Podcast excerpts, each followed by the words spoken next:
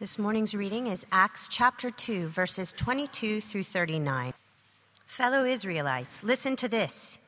Jesus of Nazareth was a man accredited by God to you by miracles, wonders, and signs, which God did among you through him, as you yourselves know.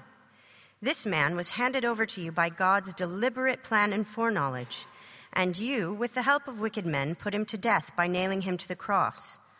But God raised him from the dead, freeing him from the agony of death, because it was impossible for death to keep its hold on him. David said about him, I saw the Lord always before me. Because he is my right hand, I will not be shaken. Therefore, my heart is glad and my tongue rejoices. My body also will rest in hope, because you will not abandon me to the realm of the dead. You will not let your Holy One see decay. You have made known to me the paths of life. You will fill me with joy in your presence. Fellow Israelites, I can tell you confidently that the patriarch David died and was buried, and his tomb is here to this day. But he was a prophet and knew that God had promised him on oath that he would place one of his descendants on his throne. Seeing what was to come, he spoke of the resurrection of the Messiah, that he was not abandoned to the realm of the dead, nor did his body see decay. God has raised this Jesus to life, and we are all witnesses of it. Exalted to the right hand of God, he has received from the Father the promised Holy Spirit and has poured out what you now see and hear. For David did not ascend to heaven, and yet he said, The Lord said to my Lord, Sit at my right hand until I make your enemies a footstool for your feet. Therefore, let all Israel be assured of this. God has made this Jesus, whom you crucified, both Lord and Messiah. When the people heard this, they were cut to the heart and said to Peter and the other apostles, Brothers, what shall we do? Peter replied, Repent and be baptized, every one of you, in the name of Jesus Christ for the forgiveness of your sins, and you will receive the gift of the Holy Spirit. The promise is for you and your children and for all who are far off, for all whom the Lord our God will call. This is the word of the Lord.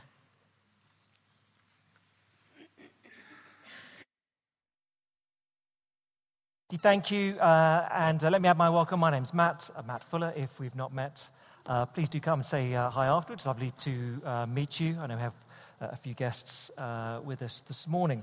And Acts 2 is a very long passage. It really is meant to be read together and handled together, but I'm not competent enough to take you through it in one sermon. We're actually going to spend three sermons, not all now, but just for the regular church family. And eccentrically, I'm going to take the middle section today, verses 22 to 39, because I really want to look at the first half at the annual lunch, which is next Sunday. Let me lead us in prayer, and then we'll begin together.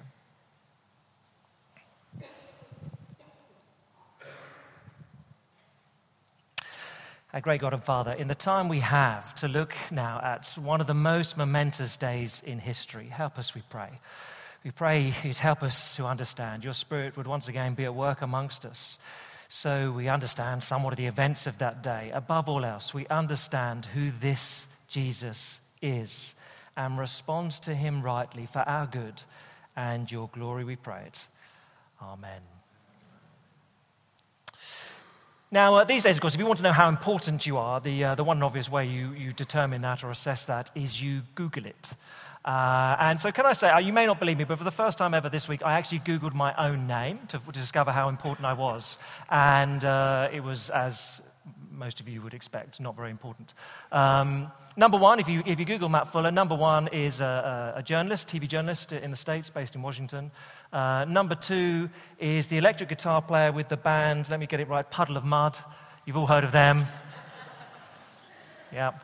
That's how important Matt Fuller is. And number three was a very well-built Aussie rugby league player. And if you mistake me for him, I'd actually be very flattered, indeed. And then page two, page three, page four, and somewhere I might be there. That's what you do. You determine how important you are because you Google it. In their honor, I thought I might Google an Armistead child. I Googled Poppy Armistead, have her parents developed a wonderful media profile for her. But you Google Poppy Armistead and you get... Well, her namesake, at least. Pages 1, 2, 3, 4, 5. All the images are of Lizzie Armistead, Olympic medalist. I thought her father might do a little bit better. He tells me he's quite important in his office. So I just went to Google Images, and if you put in Charlie Armistead, number one is this one. Which I was surprised at, because that's not on Charlie's LinkedIn page, actually. This actually is Elizabeth Armistead, who was the mistress to George IV, and an illustrious member of the family, perhaps. I don't know. And on you can go. But if you Google her, or if you want to know who the most important figure of history is according to the internet, well, it's Jesus. And he's a complete outlier. So a couple of years ago, this book came out. Who's Bigger? Where Historical Figures Really Rank. Stephen Skinner, Charles Ward, they're sort of boffins with enormous brains who work in computer programming. One works for Google, one's a PhD professor at Harvard. And they said, okay, let's work out who's the most important person of history. So let's construct some very complicated algorithm that you and I would pretend to understand. But essentially, to simplify it, let's take every reference in the internet that comes from a published work. So you could type in Kim Kardashian 1,000 times. That doesn't count, because it's got to be a published book that appears on the internet.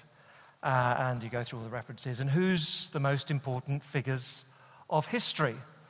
And they'd sort of do a little rearranging. Just if the further in the past you are, you get a slight little boost. But essentially, they're very competent, and everyone who knows what they're talking about says, yes, what they've done is constructed a very sensible list.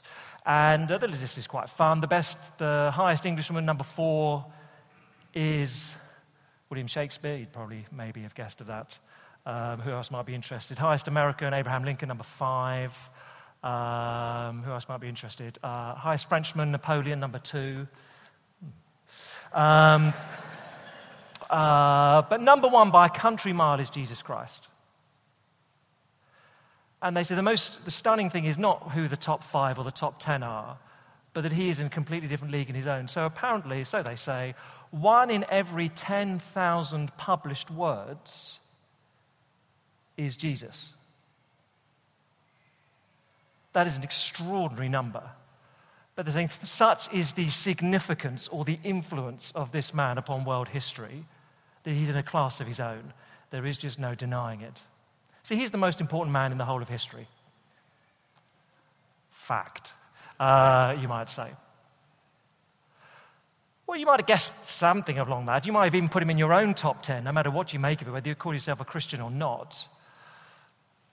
But it's not just that he's had an influence on world history. The central claim, and it comes right at the end of Peter's talk that we had read to us, Peter's sermon, I guess where he's going in all of this, even if you miss all the details, is verse 36.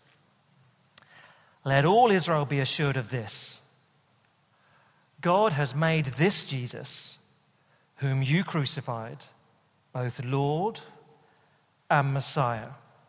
He is Lord, the ruler of the universe, and Messiah, the promised Savior of the Old Testament that everyone needs. He's those two things. And you have to make up your mind what you think of him. Now, if you are joining us today, we're in the book of Acts. We've started a few weeks ago. And right at the beginning, Luke has told us why he's written this book, the book of Acts. It's so that people may have certainty about the truth of the Christian faith. Certain of the events are true, certain of the content, what defines Christianity, certain of its goodness, if you will, for the world, that it makes a very positive difference. But here in chapter 2 is the record of the events of the day of Pentecost. A non-repeatable, tautology, event in world history where Jesus Christ, who's died, who's risen, pours out his Spirit.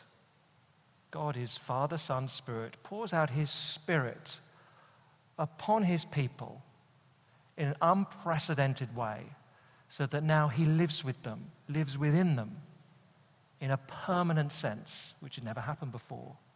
It's a unique day in history. There's all sorts of things we need to think about, and we'll think about those next time. But in one sense, the main purpose or point of this day, you see it in these extraordinary scenes, 120 or so followers that were of Jesus, they begin speaking in multiple languages. So Egyptians, Turks, Iranians start hearing these uneducated fishermen and others speak their own tongues fluently. And the main point is that all Christians are now equipped to speak boldly of Jesus Christ. And that's what you see Peter doing in this sermon, particularly from verse 22 onwards. People thought it was so extraordinary. Well, what's going on here? Where are we? Verse 13. People are drunk. They've had too much wine. Peter says, no, it's 9 o'clock in the morning. Mayfair on a Friday, 11 o'clock maybe. They finish quite early. The weekend's quite short here amongst the hedge funds, certainly just round the corner. 11 o'clock, you might be teetering. But 9 o'clock, no, they're not drunk. Something extraordinary has happened here. It is the fact that God has poured out his Spirit, as had been predicted by the prophet Joel 500 years earlier in 500 BC. And Peter says, here's what you need to know. Verse 22. Here's what you need to know. Listen to this. Oh, stop up your wittering and listen, fellow Israelites, he says to them. Jesus of Nazareth was a man accredited by God you by miracles, wonders, signs, which God did among you through him. As you yourselves know, this man was handed over to you by God's deliberate plan and foreknowledge, and you, with the help of wicked man, put him to death by nailing him to the cross, but God raised him from the dead. Look, you know most of this, he says to the crowd there. The events of Jesus' life, you were there, you witnessed them. His death, many of you would have seen that 7 weeks earlier. Oh, and he's raised again. We'll come back to that. But you know these events, he says. You know that much. And can I just remind or tell you, if you never quite clocked it, the events, the main contours, not maybe all the details, but the events of Jesus' life and his death, you will not find a professional historian on this planet who denies them. That's why he qualifies as a man of history for the book. These events took place. No one denies the main events of Jesus' life or his death, crucified at the hands of Romans. No one denies that. So Peter can say to his audience, look, you know all that, but what about the resurrection? Look, two main points Peter has, and there's an implication, so we're going to run through it like this. Who's this Jesus? He's the predicted Messiah, he's the exalted Lord, and therefore he makes a shocking offer. Okay, that's how we'll go through it. He's the predicted Messiah, he's the exalted Lord, and he makes a shocking offer. So let's go at it then. Pick it up, verse 24. God raised him from the dead, freeing him from the agony of death because it was impossible for death to keep its hold on him. Now, at that point, I'm sure it was natural for the crowd and perhaps for us to say, oh, right, he's risen from the dead, as you do. What sort of story is that? Or what sort of craziness are you making up? And here's Peter's response in verse 25. Essentially, he says, you should know this because the Old Testament predicted it. For a Jewish audience, this should be no surprise to you that this man Jesus raised from the dead, because we were told about it 1,000 years ago. So he quotes from Psalm 16. It's the Psalms, the book of Psalms, many of them written by King David, the greatest of Israel's kings in the Old Testament. The Psalms, the songbook of Israel. David, king about 1,000 years before these events. He said, so 1,000 years ago, David wrote Psalm 16. And what did David say in Psalm 16, verse 25? Well, I saw the Lord always before me. He's at my right hand. I'll not be shaken. Therefore, my heart is glad and my tongue rejoices. My body also will rest in hope, because you will not abandon me to the realm of the dead. You'll not let your Holy One see decay. Well, David said that 1,000 years ago. And Peter says, let me point out something obvious to you. David is dead. And in Jerusalem, you could then, you still can, go and see the tomb of David. And I don't suppose there's a lot left after 1,000 years, but he did rot. And he did decay. And the tomb is there. So Peter says, so who was David talking about when he said that the king wouldn't die or the king would not decay? Well, we're told, verse 29, I can tell you confidently the patriarch David died and was buried. His tomb is here to this day. But David was a prophet and knew that God had promised him on oath that he had placed one of his descendants on his throne. So David, verse 31, seeing what was to come, spoke of the resurrection of the Messiah, that he was not abandoned to the realm of the dead, nor did his body see decay, and God has raised this Jesus to life. So Peter stands up and says, look, here's why you need to take our claims of the resurrection seriously, because it had been predicted 1,000 years earlier. Now, imagine this. Imagine lying in the British Museum is something that's British. That's a rarity, as opposed to the treasures of the rest of the world. But there is lying in the British Museum a scroll. And amongst talk of this scroll from 1017, 1,000 years ago, written by Edward the Confessor, talking about whether, much talk about whether William the Conqueror or whoever would be king next, etc. Buried in the scroll is this little prediction. I've made it up, it's just not for real, all right. But here's the little prediction that you find in this scroll of 1017. A woman shall come to rule the land. She shall be born of a priest in Eastbourne, educated in Oxford, and live in Maidenhead. She shall be known as chair of party, secretary of home, first minister. She shall rise to rule without victory, but will suffer disaster in her first campaign when her counsellors push her to fight. And for centuries, people go, yeah, whatever. And then all of a sudden, someone goes, oh, it's quite a bit like Theresa May. In fact, her dad was a vicar, and yeah, that's where she was born, and yeah, she went to Oxford Uni, and, well, hold on a minute, that's Theresa May. And it all fits. And at that point, you think, well, that's extraordinary. That is extraordinary, and you'd probably take the rest of the scroll a lot more seriously. What else did it say was going to happen? Can I make some money here? Can I go down to Ladbrokes? And what other predictions? Did it say anything about the Champions League? And that? No. But you take the scroll a bit more seriously at that point. Wow, this is, what a level of detail. But do you realize that that's what you have in the Old Testament? Predictions of where Jesus would be born, born of a virgin, where he'd live, the titles he'd hold. They're all there. And alongside that, the promise that, yes, he would die, but he'd rise again. Oh, 1,000 years. So you've got all these historical events that in 2017, no historian will deny took place, the life and death of Jesus Christ. And the predictions of them 1,000 years earlier, highly accurate. Oh, well, that's challenging. How do you explain that? He's the predicted Messiah, says Peter. You Jewish audience in the first century, you should have known that. We may have, I guess, less awareness of these things, but do you know that?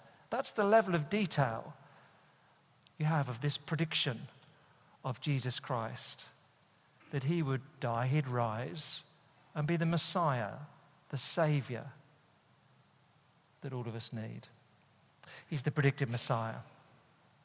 But Peter goes on. Let me give you his other title. He's the Exalted Lord. If you pick it up at verse 32, Exalted Lord. God raised this Jesus to life, and we're all witnesses of it. Tangent, we thought about that last time if you weren't here. It's another reason you've got to take the resurrection of Jesus seriously. So many witnesses to it. Not just in the dark. Not just, I saw Elvis in the supermarket aisle down at Sainsbury's. I'm sure it was him. I saw the back of his head. And he went sort of like that. I'm sure multiple witnesses, hundreds on one occasion, witnesses. But verse 33, this is a slightly more technical argument he makes. Exalted to the right hand of God, he's received from the Father the promised Holy Spirit and has poured out what you now see and hear. I think Peter is answering this objection from his Jewish audience of the first century. Yes, we know that God promised he'd pour out his Holy Spirit, but God said he would do it. And you're saying Jesus has done it. That's not how the Old Testament puts it. And Peter essentially says, yeah, but Jesus is God. That's what he's saying. And he quotes Psalm 110 to make that point. Verse 34, David didn't ascend to heaven, and yet he said, the Lord said to my Lord. So sort of God speaks to God. How does that work? Because God is Father, Son, and Spirit. Sit at my right hand until I make your enemies a footstool for your feet. So it's always been predicted that God's Son would pour out God the Holy Spirit upon people to transform their lives, give them boldness to speak of him. And that's what Jesus is doing until verse 35, one day, all his enemies will be a footstool for his feet. But the conclusion of the speech is this, verse 36. Here's where Peter's been heading all along. Therefore, let all Israel be assured of this. God has made this Jesus, whom you crucified, both Lord and Messiah. Lord, God himself, come down to heaven. So God come from heaven to earth, but now risen again to reign. He's the Lord and Messiah.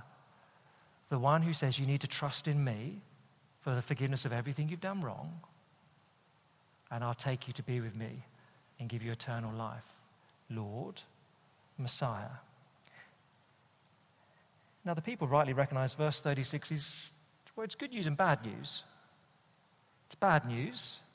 Verse 36, God has made this Jesus whom you crucified. You crucified this one. You crucified God. You killed him. God in human flesh, Jesus Christ. That's bad news. But he's risen again. And he's giving you a chance. He's saying, I'm your Messiah. I can save you. For you and me, what do we make of that? Let me suggest the fact that Jesus Christ is Lord and Messiah.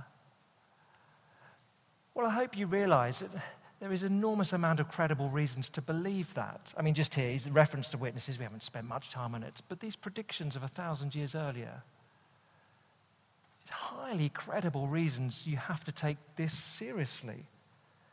The claim that Jesus is Lord of the universe and you need him to save you, that isn't just interesting. You do have to make a decision on that.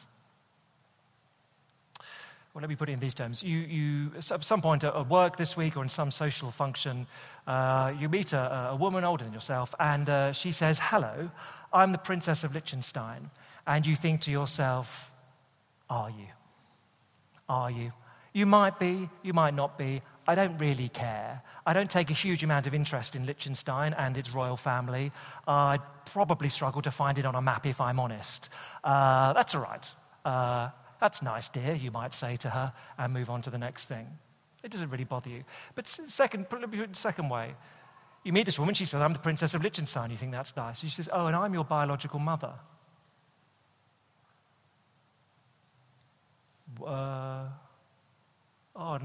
Let me explain how that works. Well, all of a sudden, that's a lot more interesting. That's personal. Or you take it a stage further. You meet this woman. She's the Princess of Liechtenstein. You say, where's Liechtenstein? Let me show you on the map. And, I'm your biological mother. Oh. And you've inherited from me a very rare blood disease that will kill you before the age of 40 unless you come and have some treatment. Oh, no. That is now very different. It's now personal and, well, there's an urgency to it as well. And you see, the claims of Jesus Christ, they're not just, I'm some figure of the past who's quite important. I make number one on the internet, don't you know? Not that. That's quite interesting. I've inspired a few songs over the years. That's nice. But it's personal because he says, I'm your creator. I'm God who made you. Oh, and actually, you need me to save you as well. Because, all without exception, I do things wrong in life. I mean, there's a whole spectrum of wickedness in this world. But all the things we need saving from, our sin, our selfishness, our self-absorption. Oh, and I'm the only one who can do that and take you to heaven for eternal life.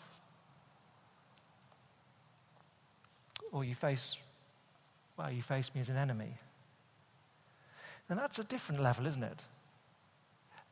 That's a claim that forces itself upon you and says, you've got to engage with this. This is not a matter of indifference.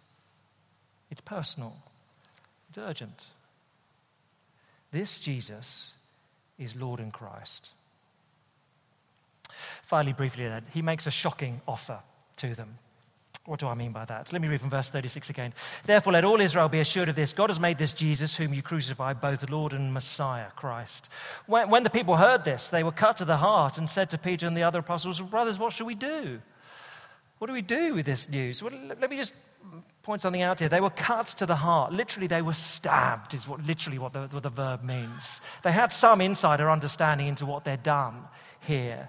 Now, just to understand this rightly, two things that they didn't do at this point. Number one, they didn't make excuses.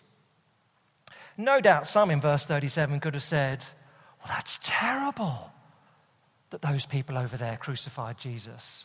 But we weren't here 7 weeks ago. Couldn't make it. So I'm here now, but I wasn't here 7 weeks ago, so you're not talking to me. They don't make excuses. They're quite happy to, or not happy, but they accept what Peter says. Twice he said in this passage, well, verse 23, you put him to death. Verse 36 here, you crucified him.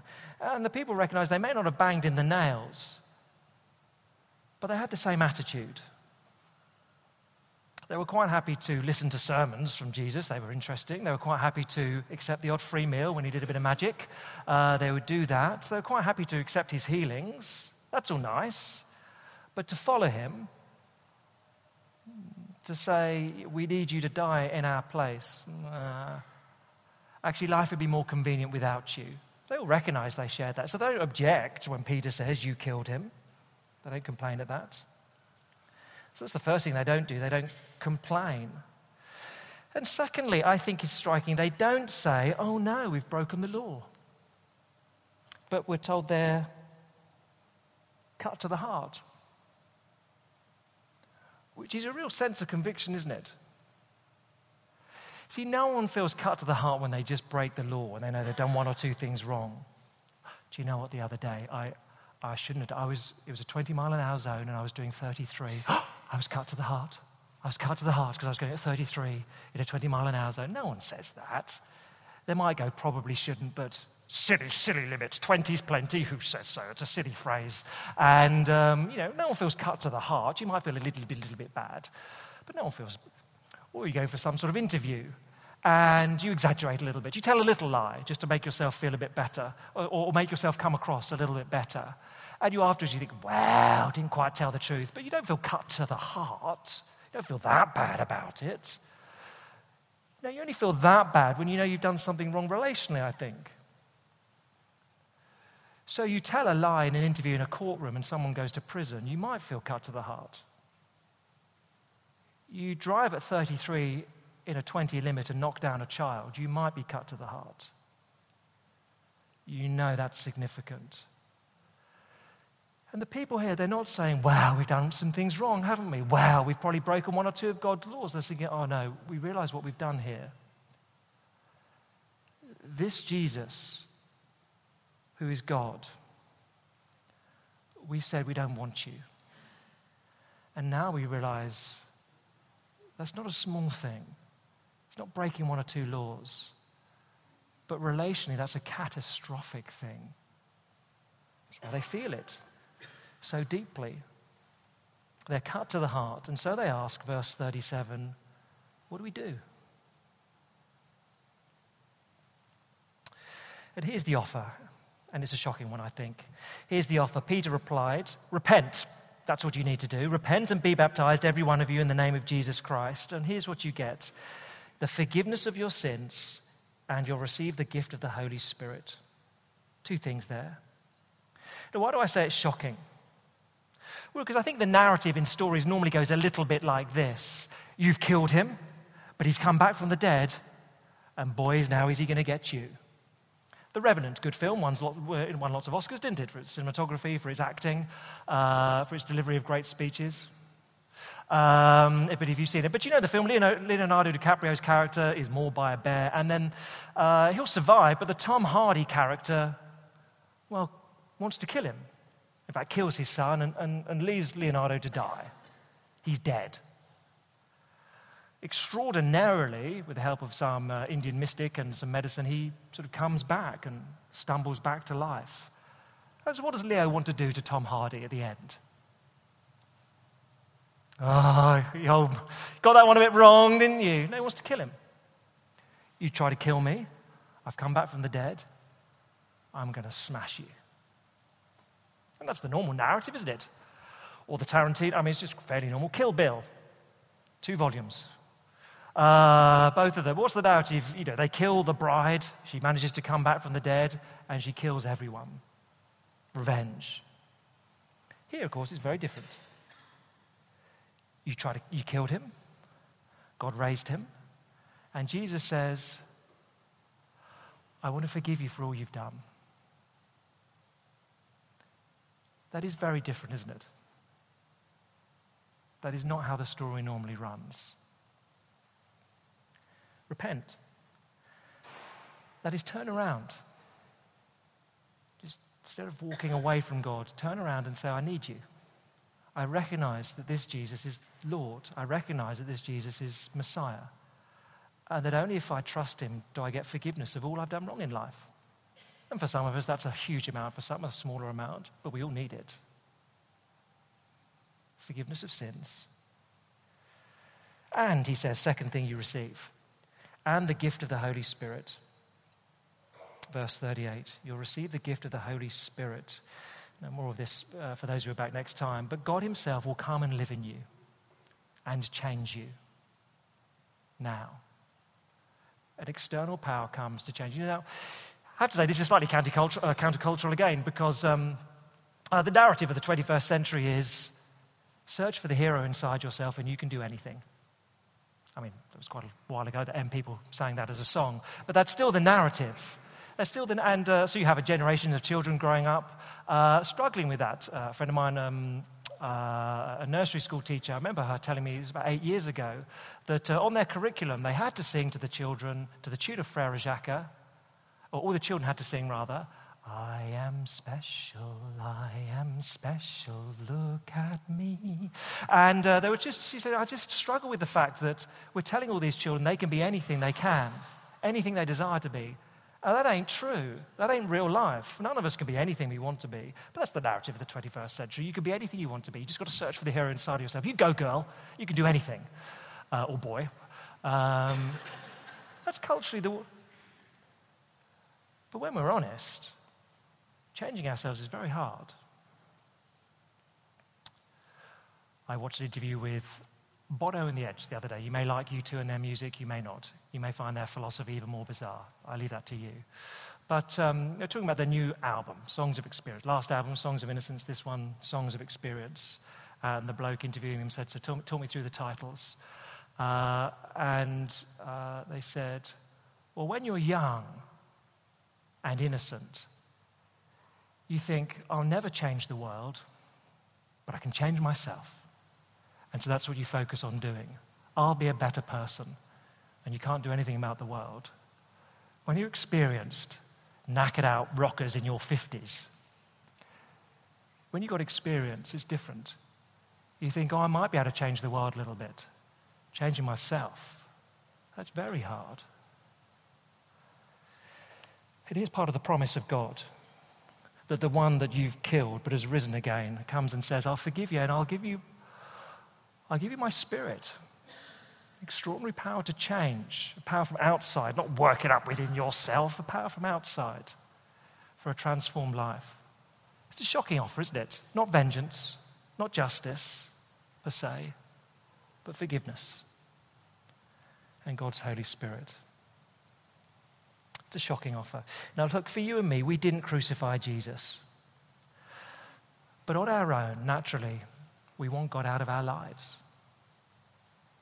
Quite happy to take benefits of his world, but it's more convenient if we don't have to give an account to him. That's what we're like, naturally. We want him dead, but he says, I'm risen. And here's my offer for you, forgiveness of sins, my spirit to come and dwell within you. And your obligation is, you need to repent. Change. Stop living your own way and say, okay, I recognize that this Jesus is Lord. This Jesus is Messiah, the one I need to save me from the things I've done wrong for eternal life with him. Very good reason to do so. He's not asking for a leap in the dark. He's asking you to recognize this has been predicted centuries, a millennia in advance. Repent, and you'll receive the forgiveness of sins and God's Spirit within. And there is a personal offer to this. You see that?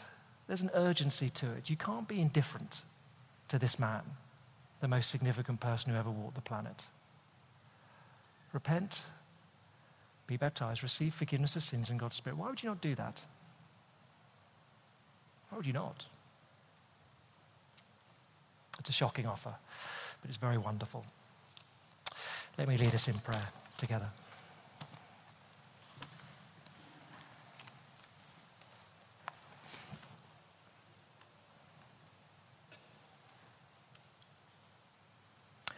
Our great God and Father, we thank you for this Jesus.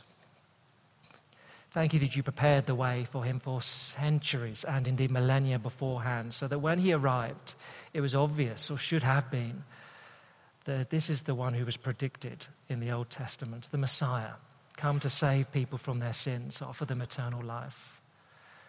We praise you that this Jesus is the Lord. He's the one who reigns. This world is not out of control. And he offers us forgiveness of sins and his Spirit to dwell within for a transformed life. Father, would we recognize him rightly for who he is? For those of us who have been Christians for years, delight afresh in who he is and what he offers us. If we've yet to come to terms with the urgency and the personal need of his offer to us of who he is, would we do so? Again, we ask it for our good, for your glory. Amen.